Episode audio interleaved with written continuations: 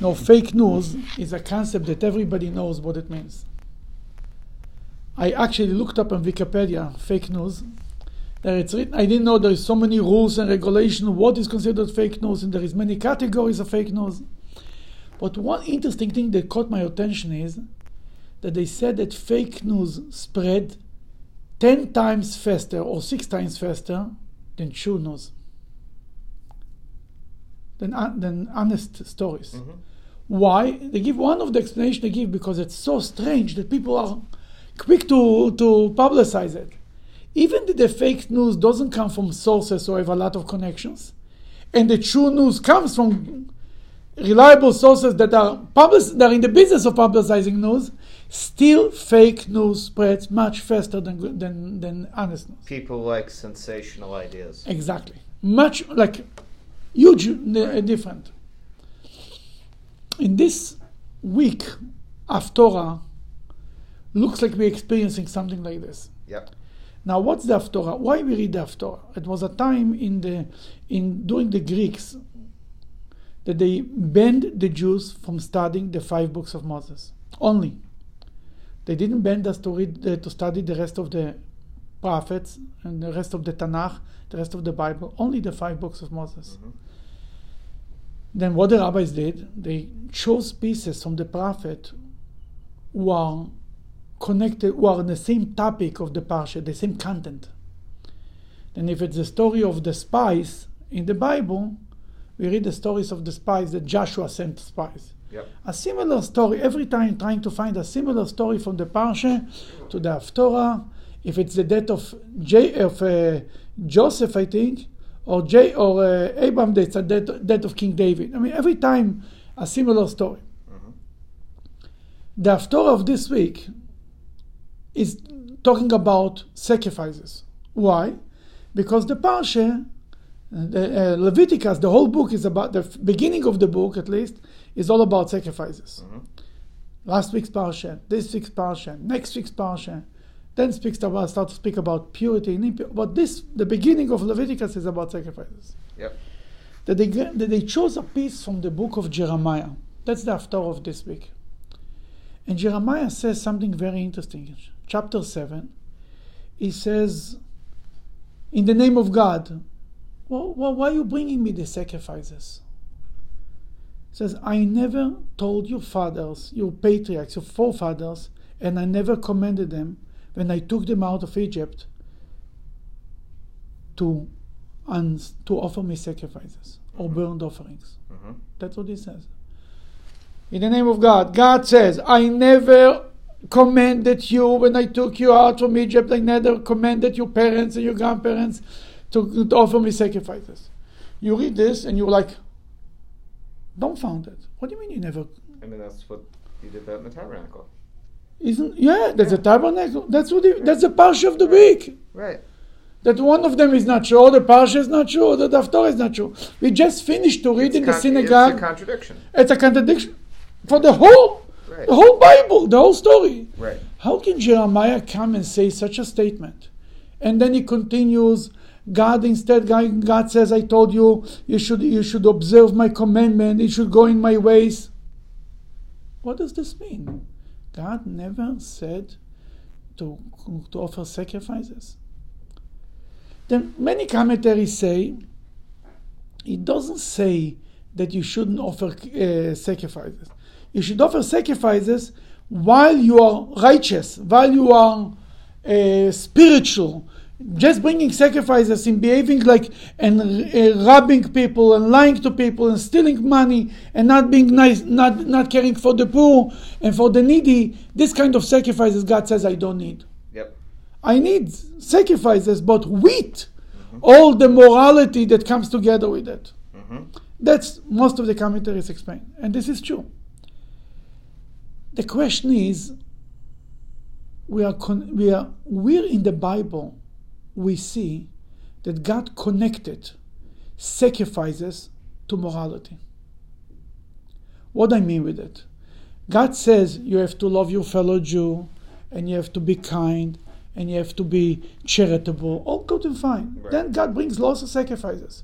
But God never, it's never written in the Bible that God says, if you are not moral and you are not nice, don't bring me a sacrifice as a thanks offering for a miracle that happened to you. Right. What's the connection? This is a sacrifice. I'm not good in this mitzvah, but I'm good in this mitzvah. Right. Where the prophet took the concept, from where the prophet speaks in the name, speak from God, prophecy. But is it in the Bible anywhere that we can see that because because of one, it has to do with the 2nd mm-hmm. Where is the link between these two things? There is mitzvahs between man and man, and mitzvahs between man and God. Right. Sacrifice is, is the category between mitzvahs and man and God. Right. All the other mitzvahs, man and man. So because I am not good in mitzvahs, man and man, therefore I shouldn't bring, shouldn't bring offerings to God. That's what basically Jeremiah is trying to say. So I'm sorry, uh, ju- just to understand correctly, Jeremiah is saying that if you're not good generally, you should not. I, I should don't not want your sacrifices. Right. Okay. It, but doesn't the sen- that This, What- but the sentence doesn't even say that. The sentence says clear. I never commanded you. right now that one that's, that's a problem. contradiction. That's total contradiction. So there is the answer. But before I give you the answer, we'll speak for a minute about Purim. Okay. Purim has four mitzvahs. Listening to the Megillah, giving shalach manas, Mhm. charity to the poor. Mhm. Poor means could be a poor person or a poor organization or a Jewish organization. And number four, a meal, Mhm. right? Usually, when is the meal of Purim? When is the meal of every holiday? The first night of the holiday. First night of Pesach is the Seder. First night of Rosh Hashanah, everybody comes together, right? Right before Yom Kippur, Even before, even Yom Kippur is a day of fast. When is the meal? Earlier. right. I mean, any any holiday you can mention Shabbat. Friday night is the main meal. Every hol- Shabbat and holiday, everything is the meal in the beginning. Mhm. The meal of Purim is by the end of the holiday. Mhm. Why?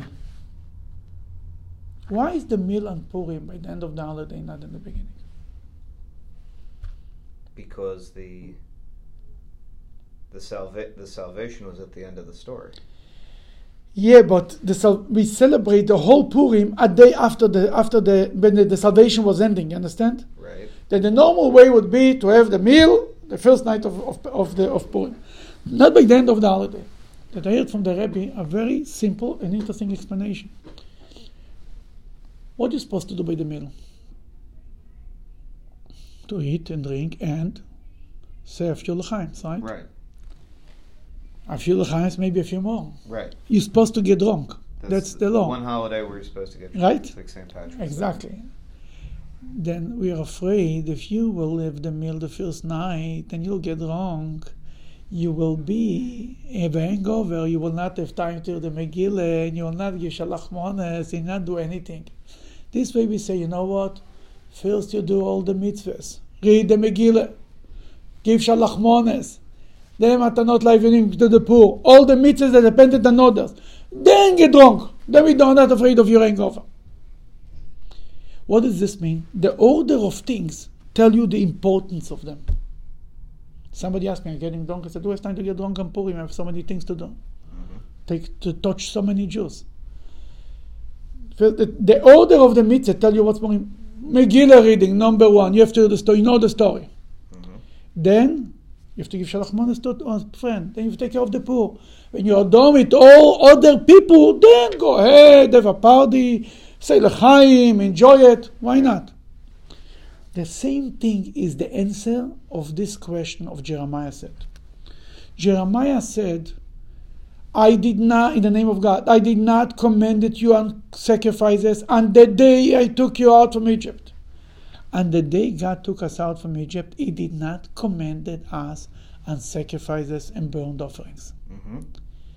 What did He command us?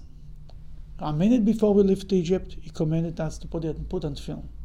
But what the first mitzvahs that came? What was the first mitzvahs that came when He when He took out the Jews? The Ten Commandments. Right. Nothing in the Ten Commandments is about sacrifices. True. The next parsha after the Ten Commandments is about is the laws of mishpatim. Mishpatim is laws between men and men. or, um, all the laws that that injury and uh, and being honest, and all these laws and slavery, all of this, all mitzvahs of man and man. Even then, the, uh, the second part of Mishpatim is The mitzvahs. point of the sacrifices, it's really more for man than God. It, it, it, it, But what I mean to say is, in the beginning, God first spoke about mitzvahs with men and men. Later came the laws about building a temple, and there came the mitzvahs of sacrifices. The order of the things set the tone what's more important. Then, first of all, it's not fake news. On the day that God took the Jews out of Egypt, it did not mention a word about sacrifices. But there is more to it. We spoke in the beginning about the link between the two. Jeremiah makes a link between the mitzvahs, between uh, moral, between mitzvahs men and men and mitzvahs men and God. Basically, don't come to God with dirty hands. Where is the connection? The connection is by the order of things. That says, here is number one, what's more important? Most important is believing in God, the Ten Com- for for the first five Ten Commandments. Then there is mitzvahs of man and man. Then there is mi- uh, about Man and God. man to, um, then uh, many many mitzvahs. Then come sacrifices. Yes, sacrifices are nice when you do all the right thing and you're a mensch. right. But to bring me a sacrifice and think that you buy me for it and you do whatever you want, and that's what Jeremiah says. Right. Jeremiah says the order of the things, the order in the Torah, it's a very important concept. The order in the Torah is a lesson what's more important, what comes first, what comes later. Like between the Ten Commandments itself, I am your God is number one. Do not covet your neighbor is number ten. You understand? Mm-hmm. There is there is order of Right. importance. Right.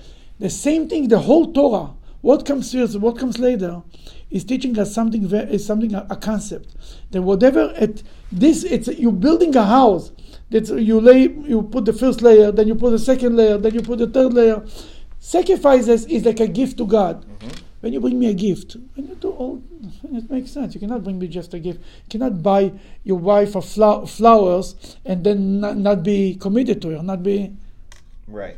Right. And that's what Jeremiah is really saying. And that's the lesson to us.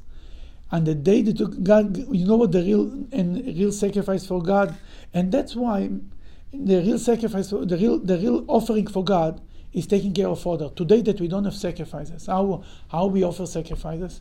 That the Talmud says the table of the person of a person's house, the food, the table that eats the food on, is compared to a sec- to a mizbeach, to an altar. Why? Because he has guests there. And, and what's the of what what then what is the, the spirit of sacrifices? Take care of others, Right. and that's what it's all about.